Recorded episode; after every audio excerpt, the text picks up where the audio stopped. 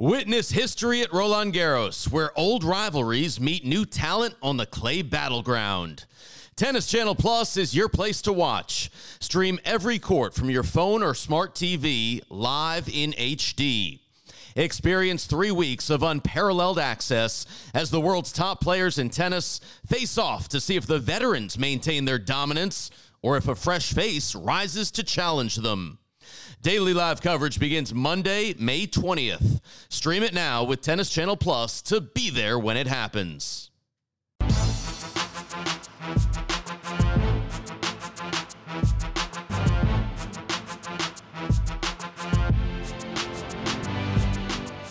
Welcome to the Mini Break, your daily podcast for the biggest storylines, results, and controversies from the tennis world. Today is Monday, May 31st.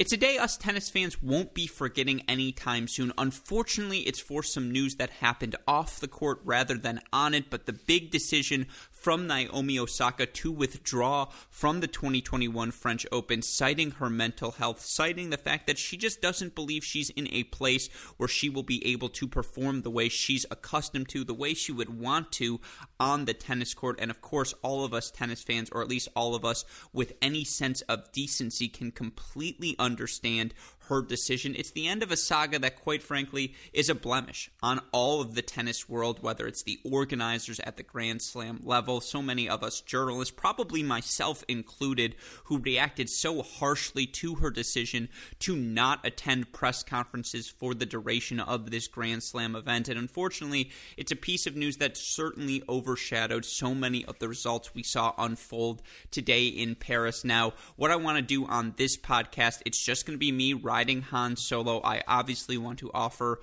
my reaction and want to offer further details, further context to Naomi's decision to withdraw from the event. Of course, I also do want to recap the play we saw unfold on day two of this French Open because there were some spectacular results, some phenomenal tennis that I want to keep all of you listeners up to date on. And certainly, you know, again, while we give Naomi Osaka her time, her space, whatever she needs to get to the point where she can return to the court. In the meantime, we've got a second Grand Slam unfolding on this 2021 calendar. We want to ensure all of you listeners have all the information you need to continue to enjoy the tennis. But again, that's the plan for today's podcast. Talk about Naomi's decision, its impact, recap some of the best matches on the day, run through the rest of the day's results, and then, of course, preview all of day three's action as well. Of course, the reason we're able to do that day in, day out here on the Mini Break podcast is because of the support we get from all of you listeners, from our Cracked Racquets Patreon family, and, of course,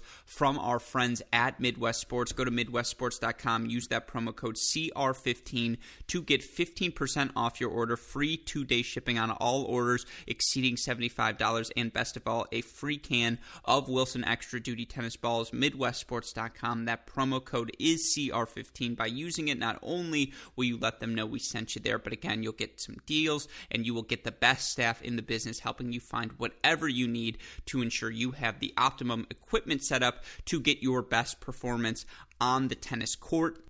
Again, MidwestSports.com. That promo code is CR15. With that in mind, let's start with the big story. Naomi Osaka electing to withdraw from the 2021 French Open. And rather than parse her words, rather than, again, offer my spin immediately, I just want to read all of you listeners in case you aren't on tennis Twitter, in case you didn't have the chance to read her statement announcing her decision. Here's how the statement goes Hey, everyone.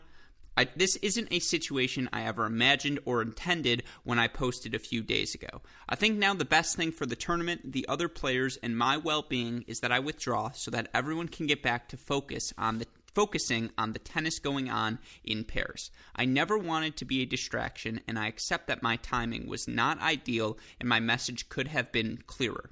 More importantly, I would never trivialize mental health or use the term lightly. The truth is that I've suffered long bouts of depression since the US Open in 2018, and I've had a really hard time coping with that. Anyone that knows me knows I'm introverted, and anyone that has seen me at the tournaments will notice that I'm often wearing headphones as that helps dull my social anxiety.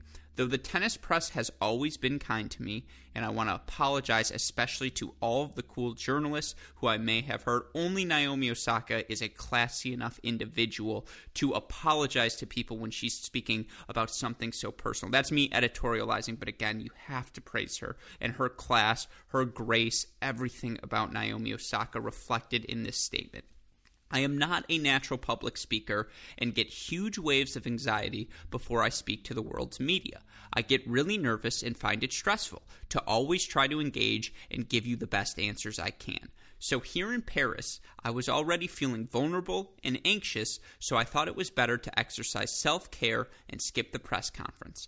I announced it preemptively because I do feel like the rules are quite outdated in parts, and I wanted to highlight that.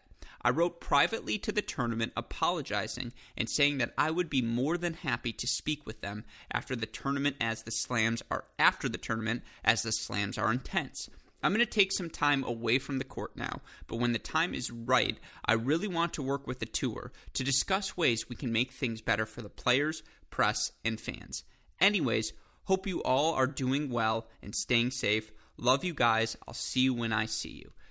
I mean, just right away, how can you not feel the vulnerability, the emotion in that statement? And it takes such grace, some such poise. We've all in our lives, anyone who's listening to this podcast, felt embarrassed about a decision we've made in the past, whether it's something as small as, you know, maybe you got caught in a white lie to your friend. You told them, hey, I'm doing something tonight. I can't hang out. Then they see a photo of you emerge and they're like, oh, so you're lying to me. Or whether it's, you know, perhaps even bigger than that. Maybe you've had some trouble with, you know, uh, again, you're in college and you get a ticket or you get cited for something that you weren't supposed to be doing when you're underage. Whatever it may be, we've all been in this position. And the hardest thing to do is to speak publicly about it, to say sorry, to apologize, to just have to explain the feelings you are going through. And for Naomi Osaka, whose platform is perhaps larger than any player in tennis, larger than Serena, larger than Federer, Djokovic, Nadal. She was the highest grossing female athlete on the planet these past two seasons. You can only imagine the pressures that come with that sort of again, respond. I guess with that sort of reward, with that sort of responsibility of you know carrying that mantle, representing so many different companies, all of the various things Naomi Osaka does, uh, you can only imagine the wear that has on her. And then on top of all of that, she's expected to be on court and deliver, and she's expected to come to the press conference and answer for her, uh, I suppose, performance on court as well as everything else in her life too. Complete strangers who don't have the complete context, don't completely understand what she's going through. And again, to some of you listeners who are thinking, this is hypocritical of you, Alex. Didn't you criticize earlier in the week, not necessarily Naomi Osaka, but to any player who avoids the responsibility of speaking to the press because that is you know the deal you make as a professional athlete. The media is going to provide you spotlight going to provide you glory and glorify all of your accomplishments. And in response we ask you for 5 10 15 minutes after each and every match. And you know again i'm not going to relitigate that conversation. If you want to hear it go listen to the day one recap i did uh, with gil gross as well as our top five men's contenders where we talked about it extensively at the top as well. Um, look I, I it's impossible to feel. I don't think we made light. You know, again, I, I don't regret any of the words because we fully discussed. We we weren't we weren't trying to rag on Naomi Osaka. We were discussing the process and why we think in general the relationship between media, tennis players, tennis events, and the way media is conducted can be changed moving forward. The flaws in that process, but also the responsibility. Look, we all understand there's not you know tennis isn't football. Tennis isn't basketball. Tennis isn't soccer. There's not this immense global stage. There's not billions and billions of dollars uh, within the sport. And, you know, for us to continue to market the sport, for us to continue to grow the sport, there has to be a working and healthy relationship between those playing it and those in the media covering it and trying to glorify it, trying to amplify it, trying to build the base of tennis fans across the globe. But quite simply, mental health trumps all of that. And this is as serious and as, you know, again, uh, in terms of just the statements, this is everything. This is everything that mental health is about. This is about the fact that if a player is not comfortable, not only answer, you know, answering questions that are so deeply personal and so, uh, you know, deeply penetrating to every aspect of their life, then they shouldn't be doing that. And it's a credit to Naomi Osaka, and a, it's a huge testament to her self awareness to be like, you know what, I am not ready to do this right now. And, and not only is this affecting my, you know, off court mentality, it's affecting my performance on the court as well. So you can completely understand her decision to withdraw. And again, for us tennis fans, it's devastating because we all know right now in women's tennis, when Naomi Osaka plays her best, she's just better than everyone else out there. And as tennis fans, she is one of our most marketable stars. And to have her removed from this event, it's going to hurt the tournament the rest of the way. And it's just it's mortifying that the tennis ecosystem's at a place where a story like this trumps everything we've seen on the court, trumps everything we've seen. You know, uh, you look at your notifications today on your phone, you got a Washington Post update, you got an AP update, you got an ESPN update. All the big journalistic enterprises are talking about this story, not the tennis that we're actually seeing unfold. They're talking about this story. And, you know, that's actually concerning for the sport moving forward. That it takes an incident like this to gain worldwide notoriety, that's a problem for the sport moving forward. But that's a separate issue to the issue on hand, which was the pylon on Naomi Osaka. And again, we here at Cracked Racquets tried our best to be nuanced, but to be honest, we clearly could have done a better job. And it's impossible to understand someone's struggles. And for Naomi, again, to be this vulnerable, to open up herself and to discuss the actual problems she's going through, that's immense. It's going to be immensely impactful to anyone else out there who has suffered from any long bout of depression or any sort of mental struggle. And hopefully, this is a signal to the rest of the tennis world that, hey, we, the tennis community, will be here for you. And again, there are reprehensible people. I'm not going to name them, I'm not going to offer them a platform, but they're out there. And I hate the straw man of attacking tennis media, but there are people out there who did use this as a pile-on, who did say, well, she shouldn't be in the event anyways. And I talked about this yesterday or two days ago with Gil, or I guess this was yesterday at this point. But, you know, anyone who amplifies someone in their Twitter response with a retweet who speaks stupidly and is I don't know what other term to say, about this sort of issue, don't amplify them. Don't offer them that retweet. Don't give them the platform they're looking for with a reprehensible opinion. I think we can all agree again. For Naomi Osaka, it's a deeply personal issue. You can completely understand this decision. Now, again, do we need to reimagine the way we conduct uh, tennis media, the relationship between journalists and players? Yes. Do we need to re examine the p- role of the press conference? Evidently we absolutely do. Now, am I a fan of the press conference? Absolutely, because I do think that access is, you know, monumentally helpful not just for the journalists who are trying to write stories like myself or trying to have access, trying to again expand uh, just the way we are able to cover the sport, provide a more personal first-hand account from these players, provide greater detail to all of you fans.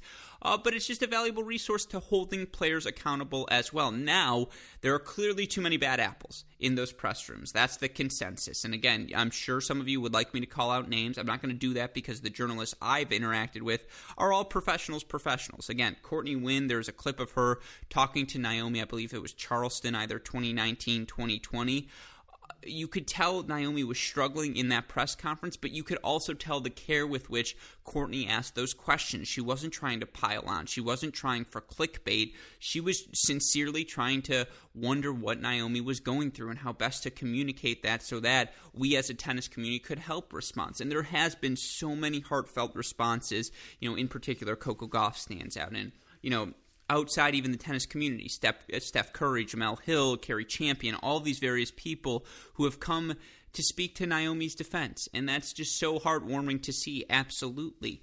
Um, at the same time, we absolutely, again, we need to re examine the relationship between tennis and tennis media. There's often the straw man attacked by, by tennis Twitter personalities, by random tweeters out there saying, oh, I, I bet I could do it better if you, I had access to the press room. Well, you know, I hope you don't think that after this anymore. If you do think that, again, I'm looking for solutions. You don't think the press conference is a good idea? Well, what do you think is a good idea? What is the best way to provide access? I know Again, talking with Racquet Magazine, they say, let us run the press conference. We'll run a tighter ship. The people who get in will be much more qualified. To that, I say, no. You know, you're still just a third party entity with your own agenda, the same way the ATP, the WTA would have their own agenda. And again, I'm using Racquet Magazine as a straw man here, just an example. I apologize. But clearly, a third party entity in power and control of these press access, well, that doesn't work giving, you know, having players themselves be the only ones who determine who they speak to and what questions they answer, that's not going to work as well. So we need to think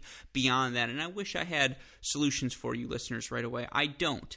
Um, but certainly, again, it, it's so crushing that this now will hover over this entire French Open because, of course, we only get four Grand Slams every season at the same time. It's impossible to feel anything, at least if you're a if you're a credible human being, if you're someone anyone wants to be around, if it's incredible to feel anything, impossible to feel anything but empathy, sympathy, just again, compassion for what Naomi Osaka is going through. So, again, Osaka withdraws from the 2021 French Open. If there's anything she can do, hopefully, we as a tennis community, all of you Cracked Racquets listeners, will rally around her. And again, if you disagree with me, please tweet at me. Tell me why. You think, you know, press, it, uh, whatever it may be. I will listen to your responses. I will not amplify. I hope I've made that clear because my tolerance for it is at a minimum at this point, and that's for a number of different reasons, which we can discuss later. I suppose if you really want to hear the scoop, become a Patreon member, as perhaps I may share the details there. But again, show some respect, show some class. Don't be an uh, and we can all understand what Naomi Osaka is going through. All we can hope for is that she recovers as quickly as possible. Now, with that in mind, there is one more detail to throw in here, and it's the joke from the Grand Slams. FFT, in particular, French Tennis Federation uh, President Gilles Moretton made a statement in French, now in English, and then in English, which he repeated without answering questions. He said the outcome of Naomi withdrawing from Roland Garros is unfortunate. We wish her the best and the quickest possible recovery, and we look forward to having Naomi in our tournament next year. As all the Grand Slams, the WTA, the ATP, and the ITF, we remain very committed to all athletes' well being and to continually improving every aspect of players' experience experience in our tournament, including with the media, like we have always strived to do. Thank you. I mean, that's a joke. It's an absolute joke. And for him to leave without answering questions after criticizing finding Naomi Osaka for not agreeing to do press, I'm sure if you said, "Hey Naomi, go out, give a 30 second statement, leave," that's a whole different scenario. That's a it's a joke. It's the epitome of a hypocrisy. It's once again tennis shooting itself in the foot. The people in power not being held accountable by anyone. And again, it's a f- joke. I don't know what else to say. I'm sorry for swearing this passionately. I'm you know again swearing this frequently. I should say uh, early on in the podcast and just, I mean, like, what are we doing? What are we doing here? Uh, the the Grand Slams who have never coordinated anything in history, not ever coordinate the statement piling on Naomi Osaka. Now they don't have accountability to admit that they're part of the problem in this scenario. And again, we're all a bit a part of the problem. The entire ecosystem of the relationship between athletes, media, fans needs to be re examined. There's no denying that, but just, it's ridiculous. It's absolutely ridiculous. And again, whoever the PR team is at the French Open, whoever the PR team is, don't don't bill. Don't don't bill whomever it is you're billing this month because you failed. You did not do your job well. It's disappointing to hear because again, it's a grand slam. It's supposed to be 2 weeks of celebration for all of us tennis fans and now the first 2 days, the first really 5 days leading even up to this event have been clouded by something that really could have been avoided with proper care, proper work behind the scenes. But anyways, that's 15 minutes on this topic. I think that's enough. Of course, I do want to hear because I know you Cracked Racquets fans do have nuance, are well spoken, well thought people who have ideas for the betterment of the sport moving forward. So, again, at Great Shot Pod, at Cracked Racquets. You know where to find me. What do you think the relationship between the media and fans and tennis players should look like? I'm fascinated to hear it because certainly this is a conversation that will persist beyond the 2021 French Open. But with that in mind, let's pivot back to the action because there really were some spectacular matches played along the grounds. In particular, women's tennis stole the show across the board. We had upsets galore. We had fantastic three set battles. Of course, the men were pretty entertaining as well. But the match I got to start with, and shout out to David Kane who made this joke. It's not often you have a Grand Slam final quality match in the first round. Legitimately, through the first two sets and then the end of the third set, that's what we had in Sofia Kenin taking on, I suppose, 2017 uh, French Open champ Alona Ostapenko, who we know as Yelena, but I believe she prefers to be called Alona. I'm just going to call her Ostapenko. I mean, this match was a fantastic contrast of styles because you have someone in Sofia Kenin who's the epitome of death by a thousand paper cuts, who wants to play the angles, wants to take the ball early, go down the line, who's going to throw junk at you, slice and drop shots and 20 feet above the net elevated uh, topspin depth uh, ground strokes as well versus Ostapenko, who's got one speed. And that one speed, again, as a Grand Slam owner, I joked about it with Gil. She owns that back corner house in Serena Williams Power Tennis Country Club that no one talks about, but we all know to fear the owner there because on her best days, she's as scary as anyone. And there were moments in this match, just pockets where Ostapenko was simply sensational. I mean, you look at the numbers in that second set, which she ended up taking, and in this match, Kenin earned a 6 4 4 6 6 3 victory. Ostapenko, 14 winners against 11 unforced errors. She made 63% of her first serves, and won 68% of those points, 6 of 11 on second serve points, 2 of 4 on her breakpoint chances, only faced one breakpoint in the set.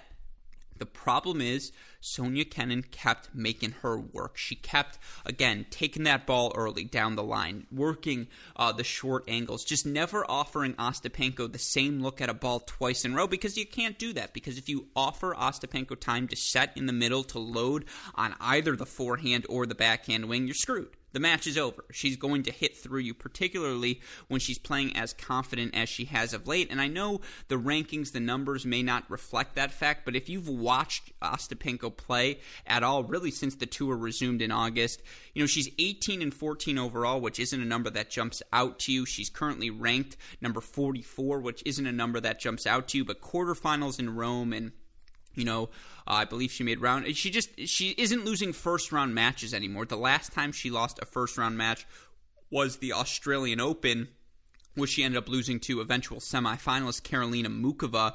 That's uh, that and her Rome loss to Magda Linette, which I believe was her first match back after the pandemic, are her only two first round losses. And considering the fluctuations in level we had seen from Ostapenko since she won that Grand Slam title, that is a step forward. And again, I'll continue to say it. Her top speed is as good as anyone, but you know, A, just Kenin did such a good job of keeping her honest in this match, of moving the ball around the court. And I mentioned those 14 winners against 11 unforced errors in the second set. For the rest of the match, she had 18 winners against 37 unforced errors. So she knows she's plus three in the set she wins, minus 19 in the other two sets. That's a testament to the constant pressure Kenin kept on her. And I gotta say, shout out to the line judge in this match because Ostapenko, Kenin, they were questioning every call. And the chair umpire must have come out for a streak in that second set. I think legitimately seven times in a row where he was like, nope, this ball marks out. Nope, oh, you're right, this ball marks in. Nope, this ball marks out. Nope, this ball marks out. And hey, he made his money's worth. He did his job to today to the fullest. But again, you got to give credit to Asta, uh, to Sofia Kenin, who didn't serve her best. She only made 58% of her first serves, only won 57% of those first serve points, 44% of her second serve points, you know, faced 12 break points to compare to the 10 she created for herself, but she was 9 of 10 on break point chances. She was, you know, she won 64% of Ostapenko's second serve points and, you know, overall she won 55% of her returning points to Ostapenko's 48%. She was so effective taking that return early, going both down the line, cross court, opening up the court for herself, mixing in the drop shot, mixing in the variety. Again, a credit to Ostapenko, who was very decisive in this match 14 of 18 at the net when she had the opportunity to hit the same ball twice in a row, she went for broke. She, you know, again, you don't want to get in long rallies with Sofia Kenin because if you do, you're done. She just has enough variety. She's going to work you around the court, create, you know, go cross court, then a little bit further cross court, then a little bit further cross court, and now all of a sudden the down the line's open. She beats you to the spot, takes that ball early, or she crosses you over, hits the drop shot before you know it. You're, you're just done on the clay because you can't recover to that ball quick enough Kenin, she brought out the entire toolkit. She brought out all of the tools in this match. Again, uh, she ends up earning a 6 4, 4 6, 6 3 victory. She was cramping physically at the end. Not quite cramping, but you could tell she was hurting physically. And again, for Sonia Kenin of late, it's not as though you look at her numbers, she's been anything spectacular, particular here in the 2021 season, and she was dealing with health issues. She's now 17 and 12 in her last 52, still only 8 and 8 here in the 2021 season, but she did enough. She really did do enough to ultimately advance in this match. And again, you look at just the various levels of rally, and I have to say once again, you got to give a shout out to the French Open website. They do such a good job with their statistics here uh, compared to, respectfully, some of the other ones. They have all the Infosys stats available. You look at the various rally types. A, when Kenin had a plus one ball, she took advantage of it, and that was so key because you can't give Ostapenko a second look in a rally. If you have the opportunity to put her away, put her away. Kenin wins 78 of the zero to four shot rallies, Ostapenko 65. If You look beyond that, they were essentially even in the five plus shot rallies 25 for Kenin, 26 for Ostapenko. Kenin took care of her plus one chances. She, again, kept Ostapenko in the move. The variety was really with that plus one ball, whether it was down the line, cross court, short angle, or drop shot. She used a little bit of everything. In fact, they even have stroke summary available for you. How awesome is that? And you look for her. She was five of six on drop shots. That's not true. I like respectfully, she was a little bit higher than that. But Witness history at Roland Garros, where old rivalries meet new talent on the clay battleground. Tennis Channel Plus is your place to watch. Stream every court from your phone or smart TV live in HD. Experience three weeks of unparalleled access as the world's top players in tennis face off to see if the veterans maintain their dominance or if a fresh face rises to challenge them. Daily live coverage begins Monday, May 20th. Stream it now with Tennis Channel Plus to be there when it happens. You know, uh, when Ostapenko had her chances, when she was hitting through Kenin and she goes on a run, I think she ripped off uh, four games in a row to take a 4 1 lead in that second set. Her top gear still looks as good as everyone, but Kenin has that plan B, has that plan C, has that plan D. She flexed all of them today and ultimately she gets a much needed and very impressive win 6 4 4 6 6 3 to advance to the second round where now she's got a date with fellow american Hailey Baptiste. Certainly that is a winnable match and you know the worst thing that could happen for many of these players don't let sonia kenin get momentum on her side. Don't let her find her best form by that second week because if you do guess what uh, she's a finalist, the defending finalist here last week, and she does have the toolkit, does have the movement, the athleticism to make a deep run here. It's a fantastic performance for Sonia Kenin to advance to round number two. Let's flip gears now, talk about another youngster on the men's side who probably earns the win not of his career, but the first five set win of his career. And certainly, again, when you're establishing yourself in the top 20 of the ATP rankings, top 15, even in his case where he wants to go top 10, top of the men's tennis game, you need to scrap out the five set wins. You need to be able to prove you can come back from two sets to one down. That's exactly what Jannik Sinner today uh, did today, fighting off a match point in the fourth set to earn a 6 1, 4 6, 6 7, 7 5, 6 4 victory over Pierre Herbert.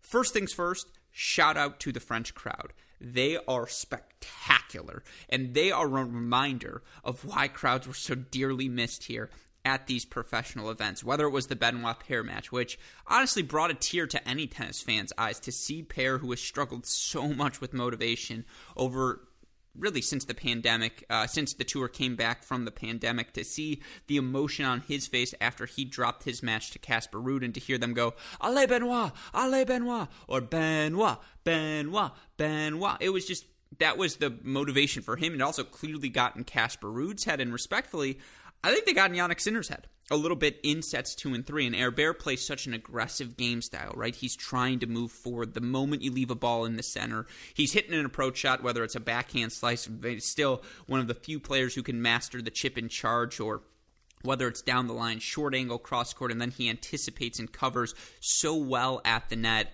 he was excellent in this match. And guess what? When you're at the baseline deficit, uh, when you're not going to win the ground stroke rallies, you got to come to the net a bunch. He came to the net 72 times, just kept putting pressure on Sinner, didn't let Sinner get into his patterns, and you know wasn't content just going baseline rallies with Jannik Sinner. And look, 58 winners to 62 unforced errors. When you're trying to pull off an upset, that's precisely the sort of margin you have to play with. You got to be a little risky. You got to take your chances, and that's exactly what Herbert did. Again, 42 of 72 at the net. That's not a great conversion rate, but that's a testament to the pressure he put on Jannik Sinner that he was only minus four with how risky a game style he was playing in terms of winner to unforced error. That's a testament to his success, but You know who responded exceptionally well, didn't get rattled in terms of game style, and stayed the course? Jannik Sinner, who made 62% of his first serves, played aggressive first strike tennis whenever he had the opportunity to keep Air Bear on his back foot. He did so, and the numbers reflect that fact. You look for Jannik Sinner. He won 29 more 0 to 4 shot rallies than Herbert. He won 121 to Herbert's 92. That's a testament to the fact that, look, when Herbert left a return, whether it was that backhand slice return or honestly any slice return, which Herbert hits quite a bit in singles, Sinner went after the plus one ball. And he said, nope, once you give me a slice in the center, we're playing my patterns. And Herbert could not beat Jannik Sinner's patterns. And that was the difference in this match, particularly over time. And Look, credit to Bear. He won 48 of the five plus shot rallies, two Sinners 42. That's not a number you expect, but that's a testament to Bear. It wasn't always plus one tennis. It was, okay, I'm going to make my first serve, and that was ultimately the downfall for Bear that he only made 52% of his first serves. And by the way, that was a number, made 47% in set number four, 45% in set number five. That was the thing that betrayed him most down the home stretch. Uh, but it wasn't just like it wasn't reckless plus one rush the net as quickly as possible. It was okay. The first ball is going down the line. The second ball is going the other direction, regardless if it was a forehand or backhand. He just attacked the open space, kept Jannik Sinner on the move, misfooted him when the opportunities presented themselves, and then again got to the net, anticipates so well when he's up there, put the pressure on Jannik Sinner, but the young Italian delivered. And again, it's his first five set win of his career. You look at the numbers for him 43 winners against 36 unforced errors, to not get slap happy, to be able to remain patient and wait for his opportunities to present themselves that's a testament to the maturity, the development of Jannik Sinner, who again was a quarterfinalist here at the French Open last year. And now he's seeded, the number 18 seed. He's expected to win these matches, which is crazy to think given he's, what, 19, still 20 years old, maybe later this year. I mean, Sinner played a good match. And again, Herbert got to match point but Sinner hits a big serve, big plus one ball, and again the zero to four shot rallies he dominated when he was able to get in his play. Herbert just didn't have the firepower, the consistency, the skill set to one up Sinner to hang with him. And Jannik Sinner ultimately again wins the match in five, six, one, four, six, six, seven, seven, five, six, four. And you look now for Jannik Sinner moving forward here in this event. I believe he's now got a match with a fellow Italian, Gianluca Mager. It's a very winnable match, certainly, and he'll be able to play a little bit more baseline tennis here moving forward. But again, you look for Jannik Sinner. This is the match you have to win in a Grand Slam. When you play the unconventional game style, the guy who, quite frankly, you're better than, uh, the guy who you have more things you can do, but who just unconventionally is going to put a ton of pressure on you. Sinner gets over the hump. You look for him. There's a reason Elo rating, all of these ratings love him so much. And in fact, just a quick update Jannik Sinner right now, number 12 in terms of 2021 Elo rating. You look for him, clay court Elo rating. He's actually a little bit on the lower side right now, number 21, due to the fact that he just doesn't have that that many uh, clay court matches. But he's number eight in overall Elo. I have to say that feels right. It does feel like Jannik Sinner is going to be in the top 10 sooner rather than later. It's funny, you look at the guys above him, Thiem, Zverev, Rublev. I don't think he is on that tier yet, but Berrettini, Ruud, Carreno Busta, Raonic, Karatsev, the guys below him immediately, that is the zone he hangs out with right now. You have to be that good to beat Jannik Sinner. This result, a testament to that fact. Five set win for Jannik Sinner. He advances to the second round as well. And now, last deep dive match breakdown for you. It's funny because this was our biggest, I suppose, upset on the day, but it's tough to call it an upset just given, you know, again, the health struggles, the issues Bianca Andreescu has had of late, or just it's not even the health issues, it's just the lack of match play she has. She's only played, you know, the one warm up event in between Miami and now it was last week in Strasbourg. She got two wins before retiring in preparation for this event, and you look for her still in terms of WTA level matches she's played in her career on clay. You know, and this was Andreescu's eighth career WTA level clay court match. You want to even go beyond WTA level, just talk about all levels. It's only her 22nd uh, professional clay court match and she's still you know 16 and 6 overall in professional level clay court matches she's 5 and 3 now in tour level matches but we still need to see a larger sample size from her. We still haven't quite seen her game translate to this surface, but you know whose game has certainly translated to clay courts? Uh, Tamara Zidansek, the 23 year old, now uh, currently ranked 85 coming into this event. She's 17 and 15 in her last 52 weeks, but you narrow that down to clay. She's 12 and 7. All of those wins have come at the WTA level, where, you know, she made a final in Bogota, where she ended up losing an incredible three set match, one of my favorites of the year, to Osorio Serrano. She then goes to Madrid, qualifies, wins around before losing in three to Ashley Barty. She qualified in Rome as well before she lost a match. You know, she beat Sloane Stevens, but then ended up getting knocked out by Bernarda Pera in round one. And here, she delivers the match of her career. First win over a top 10 player. She knocks off Andreescu 6 7, 7 6, 9 7.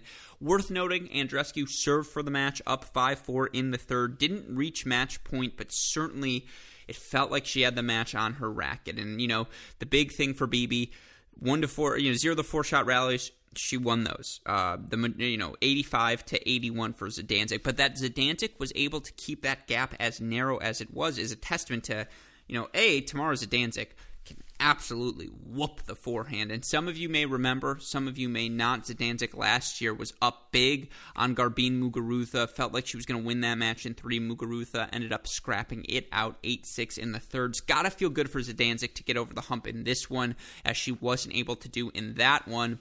And the key in this match was first strike tennis. When Andreescu was able to get in her patterns, hit the big forehand, whether it's inside in, cross court, down the line, whatever it may be, you know, again, she looked like Bianca freaking Andreescu. She looked like a Grand Slam champion, someone who, when she's playing front foot tennis, you're not going to beat her. And I actually think moving forward, the fitter Andreescu gets coming into a tournament, not, you know, again, this is not me criticizing her fitness. I'm just saying when she's at her fittest entering a, ten, uh, a tournament uh, on clay, I don't think movement on the surface is going to be an issue. But look, Zidansek won 61 of the five plus shot rallies. Andreescu won 43. You look at the even broader numbers than that. Uh, Zidansek in this match, 41 winners against 46 unforced errors. Andreescu, 40 winners, so that's one fewer than Zidansek, but 17 more unforced errors at 63. She had to pull the trigger early in rallies or from uncomfortable positions because she just couldn't hang with Zidansek physically in this one, and Zidansek did such a good job changing directions with her forehands, cross court, down the line, cross court, down the line, just keeping Andreescu on the move, not letting Andreescu hit from the same spot in the court twice in a row. And I know that's a constant theme in these match breakdowns, but that's the key when you're playing clay court tennis and you look, you know, beyond that. 17 breakpoint chances for Zidansek. She's 7 of 17 to Andreescu, 6 of 13. Mark Zidansek, 15 of 18 at the net when the opportunity presented itself. She put those points away to Andreescu's 12 of 18. You look, you know, again, second serve points when Zidansek was able to get a look at a second serve, play first strike. She held Andreescu to 19 of 50 on Andreescu's second serve points. Meanwhile, Zidansek 49%, which isn't great, but that's good enough. 24 of 49 on her second serve. She was able to scrap herself out of some big Andreescu returns, although it's worth noting Andreescu lands a few more first serves in that 5 4 game, and she did not land many in it. She's probably walking out of this one as the champion. And again, in a 6 7, 7 6, 9 7 uh, decision, certainly Andreescu is going to have a million chances. You look at the total points won in this match 142 to 129.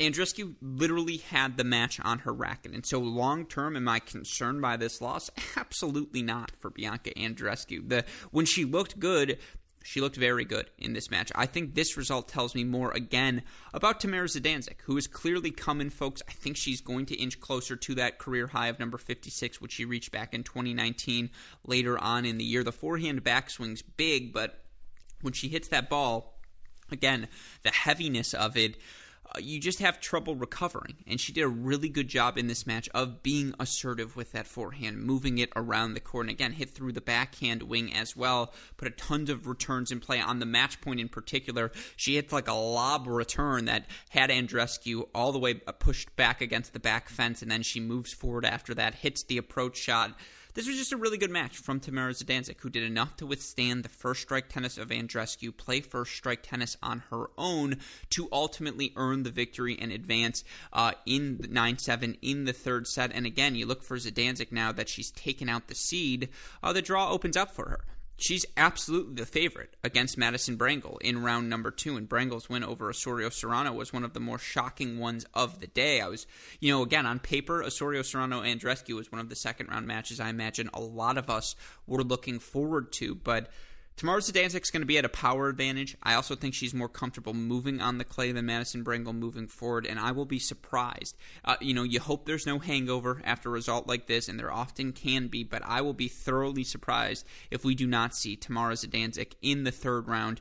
She was that good today, and she advances again 9 7 in the third set over Bianca Andreescu. Now, those are the breakdowns on the day, but there were some other upset matches that went the distance. And again, results I do want to touch on here. And again, it's me, Han Solo. Going to try not to do that too frequently throughout this podcast. Going to try and bring in as many voices as possible. We had a late cancellation. I'm not going to call that person out uh, because I'm hoping to get them on the podcast again. And I know they listen, so I don't want to get myself in trouble. But, you know, again, Upsets were the theme of the day on the women's side. We had five of them across the board. Was it an upset that young power hitting player Marta Kostyuk defeated Garbine Muguruza, first top 20 win of her career. I believe one of her first Grand Slam wins of her careers as well. 6 1 6 4 over the number 12 seed. Yes and no. It's an upset in the, how dominant she was. And, you know, she came back from a breakdown, was down, I believe, 3 1 in that second set, ripped off five consecutive games, uh, excuse me, four consecutive games to take a 5 3 lead. Muguruza had match points. Muguruza ended up holding, though, for 5 4, and then Kostyuk able to close that match out with relatively little drama.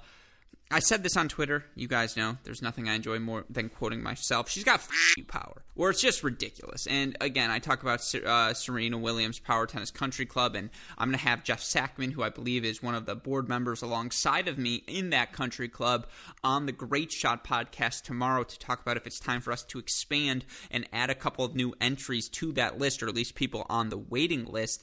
Kostyuk's one of them. And I'm sorry, if you do not have her in your Rising Stars list, if you do not think she's a future, I don't want to say Grand Slam champion, but multi time title winner in women's tennis, you're just not doing this right and you look for Kostyuk and where she's at right now in the live rankings, you look at the success she's had already uh, this early in her career. I mean, she was the finalist early in the season, right, in Abu Dhabi, and you look for Kostyuk. I believe it was COVID that kept her out of the uh, 2021 Australian Open, but now the 18 year old up to number 80 in the live rankings, which is three off of her career high. You look at what she's accomplished on tour. Really, now that she's able to play full time, the results she's been able to put together. She's 31 and 15 in her last 52 weeks. Again, that includes run to uh, last year. She qualified, lost first round, but did qualify for Roland Garros. She made the third round of the U.S. Open. She qualified for Prague, qualified for uh, didn't qualify, but played qualifying at Palermo. Now she gets into these events on her own ranking. She was a uh,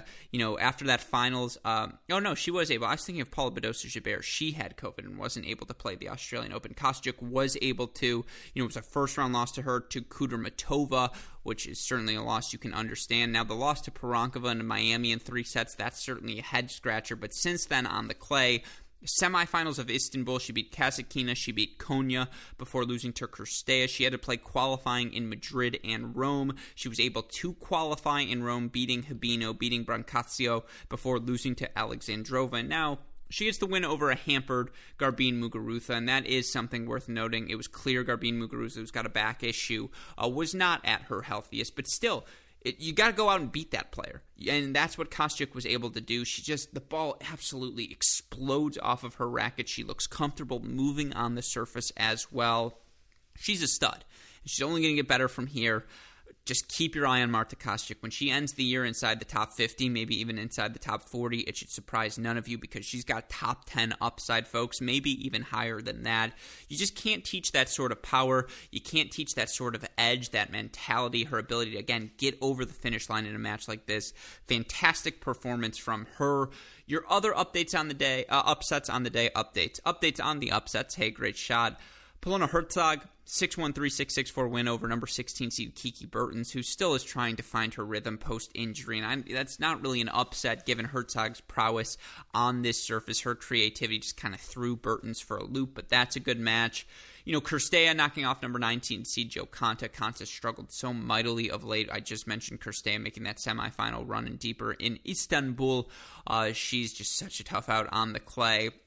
Six and two win for her. And then Camila Giorgi was actually up a set and a break big on Petra Martic. And it's a credit to Martic that she was able to come back. And there's a tweet in my draft asking what happened to Petra Martic, but she really did impose her variety, kept fighting, takes that second set breaker. Ultimately, the power of Giorgi wins out, though 6 2, 6 7, 6 4.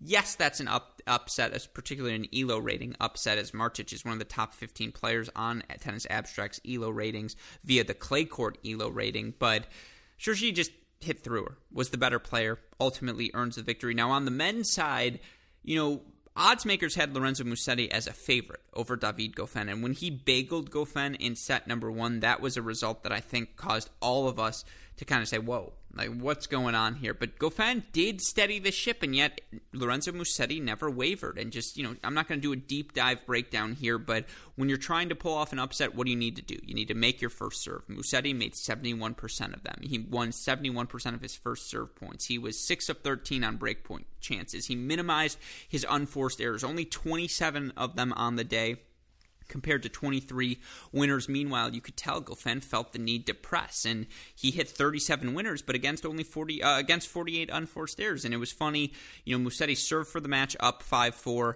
Uh, Goffin ends up breaking him. Uh, Musetti then serves for the match up 7 5, uh, I think 6 5 as well.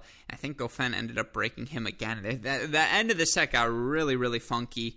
But then Musetti just sort of steadied the ship, made his returns in that third set breaker again 0 5 and 6 it's a head scratcher for David Goffin. There's no denying that, particularly because Musetti he gives you a lot of chances, right? Because he likes to play six, seven, eight, nine, even twelve feet behind the baseline when the moment calls for it, and yet it just felt like there was nothing Goffin could do to hit through him. And then once he'd try to hit through him, he would miss that ball a little wide or a little long, and that's how those 48 unforced errors started piling up. Nevertheless, I believe that's the first Grand Slam win for Lorenzo Musetti to get it over David Goffin. It's a testament to where how far he has come. He's won, I think, like 70% of his matches, 68% to be honest, but I'm rounding up there because, you know, uh, you can round up every so often. 70% sounds better than 68. He's just been one of the breakthrough players, and you look for him now in the ATP rankings. He's inside the top 75, I believe, of the not live rankings with this result. In fact, he's up indeed to a new career high of number 69, which as a 19 year old that's exactly where you want to be. He upsets David Goffin, and then you know Lloyd Harris knocks off Lorenzo Sonego, the number 26 seed, 7-5, 6-4, 6-4. When Harris serves well, he's going to beat you, and that's what he did today. Uh, gets the three-set win over Sonego. Now, in terms of your matches that went the distance, Vondrousova three-set win over Kanepi. We knew that one was going to be tricky, but the variety of Vondrousova ends up outdoing the pace of Kanepi. Also had a three set win from Jess Pegula, Daria Kasatkina, Sai Sai Zhang with an upset. You could borderline say three sets over Sara Sorribes Tormo. And then last year's uh, semi uh, quarterfinalist, excuse me, Trevisan, three set win over Van Uytvanck. The other one I'd throw in there. Shelby Rogers had match points on Rebecca Peterson, just unable to get over the hump. Peterson kept fighting, kept clawing, and you could just tell Rogers a little drained after those match points went away in the third. 6 7, 7 6, 6 2 win for Peterson to advance. On the men's side, two five setters on the day, both involving Americans. Frances Tiafoe goes up two sets to love, but Jen, you know, he was nursing an injury coming into this event, and you could just tell physically the longer the match went on, the more it leaned towards Stevie J. Steve Johnson, 6 7, 3 6, 6 4, 6 2, 6 1 win over Tiafoe you know, that's a bunch of, I think that's like the fourth consecutive year Tiafoe's lost a tough first round match at the French Open. Meanwhile, Stevie J, 10 wins, including qualifying at the French Open. If you include qualifying at every slam, that's the most wins he's had at any Grand Slam tournament. Steve Johnson, clay court specialist, not the pivot any of us expected when he was coming out of USC, but that's a confidence boosting win for him. And then Tommy Paul, Chris O'Connell was actually quietly an exceptional match. And, you know, for TP to earn a 6 2, 6 4 first two sets, then O'Connell came out swinging. I mean, the man just did not miss a forehand. I know I tweeted this out, but it honestly felt like he was swinging on the forehand side with his eyes closed. That's how excellent he was uh, in those second two sets. And then Paul had a bunch of, you know, 30 alls or a couple of breakpoint chances. It just felt like the break was coming, and O'Connell kept hitting his way out of it, but ultimately TP gets the break. He was just the more well rounded player of the two. 10 8 in the fifth set. That was a fantastic first round match, though.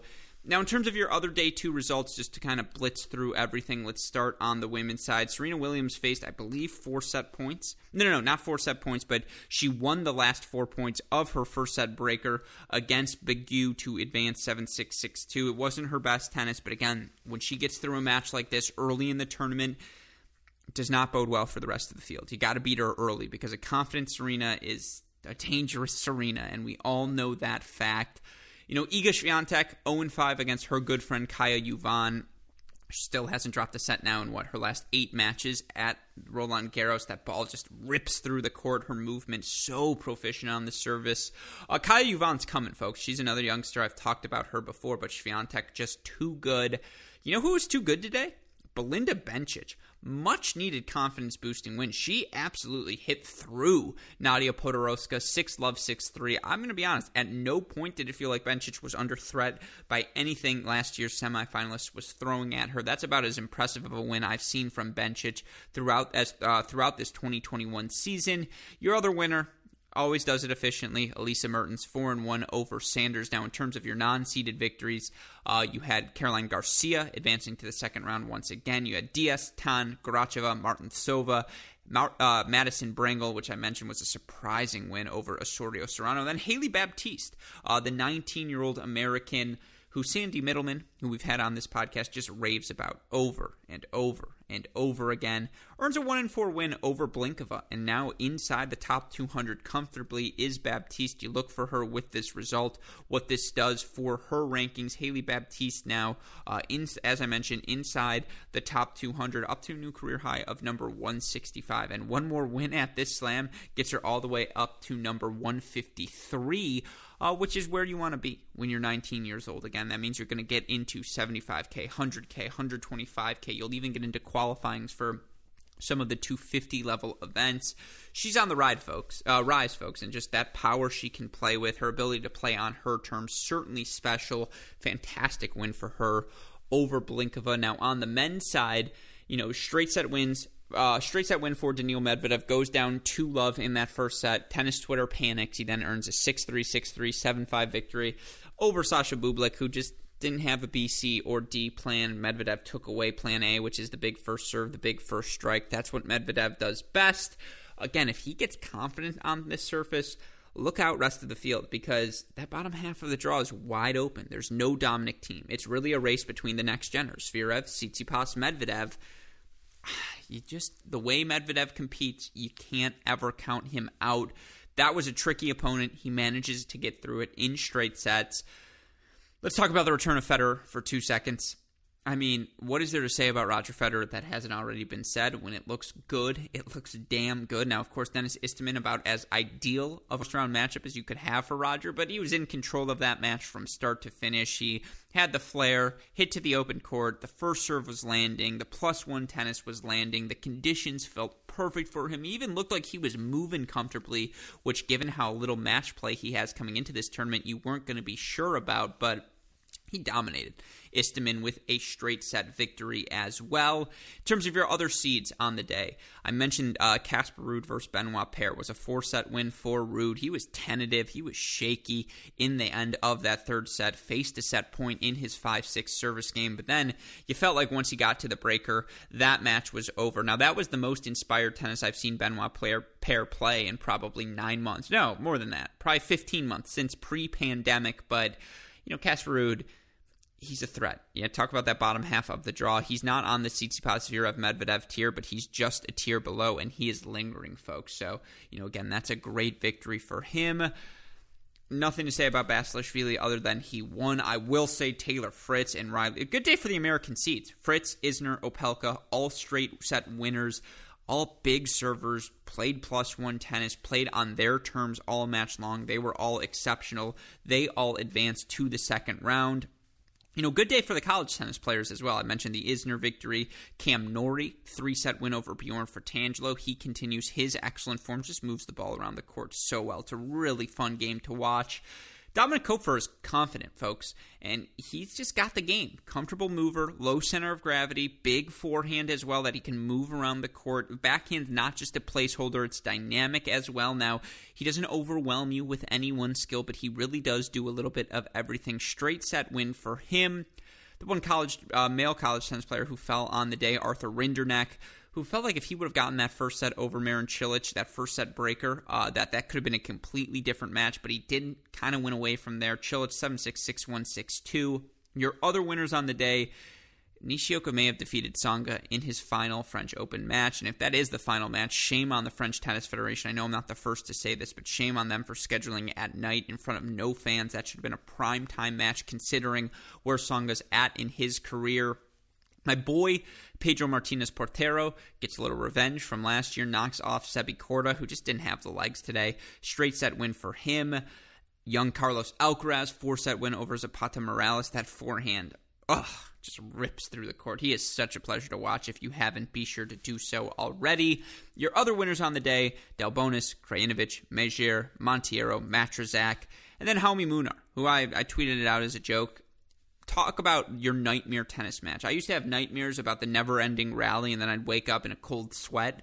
That's literally what the match between he and Jordan Thompson was. It was a four set match that took five hours. Ultimately, Munar advances that he won that third set breaker, felt like everything in that match because Munar was up a break early in that set, but he just couldn't put Thompson away. And again, that match, physicality at its finest.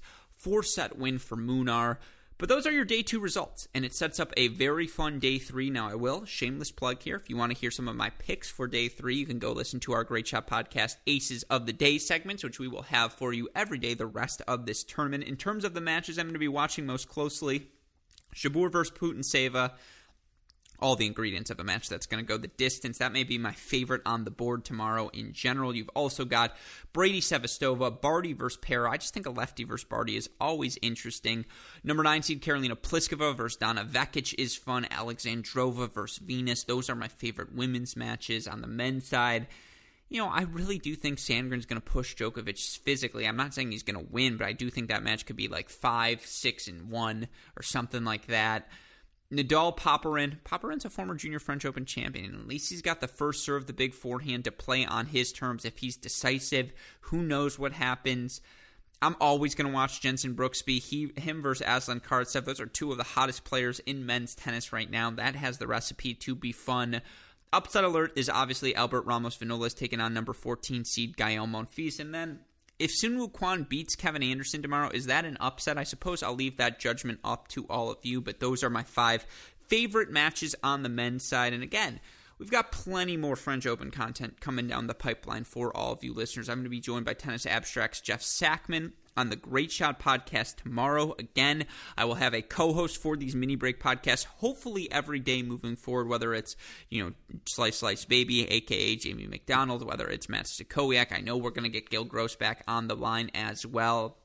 Tons of fun French Open content for all of you listeners coming up. And again, if you have missed any of it, you can follow it all on our website, crackedracquets.com. You need the more immediate updates Twitter, Instagram, Facebook, YouTube. We are at Cracked Racquets. You want to message me directly. I am at Great Shot Pod. A shout out, as always, to our super producers, Max Fligner and Daniel Westoff, for the f- of an editing job they do day in, day out. A shout out as well to our friends at Midwest Sports slash Tennis Point and Dave Limke going to be joining us later in the week to explain everything that's happening with our friends over at Midwest Sports slash Tennis Point. But for now, go to MidwestSports.com, use that promo code CR15 to let them know we sent you there and to get the best equipment at the best prices in the tennis business. With all that in mind, uh, and by the way, for the more immediate updates, I think I already said this, but Twitter, Instagram, Facebook, YouTube, look out for the at Cracked Racquets posts. And again, any thoughts, whether it be about Osaka, whether it be about the day two results, just anything you guys are watching forward, please feel free to reach out to me at Great Shot Pod. But with that in mind, for our wonderful super producers, Max Fligner and Daniel Westoff, for our wonderful friends at Midwest Sports slash Tennis Point, and from all of us here at both Cracked Racquets and the Tennis Channel Podcast Network, I'm your host, Alex Gruskin. You know what we say. That's the break. And we will see you all tomorrow. Thanks, everyone.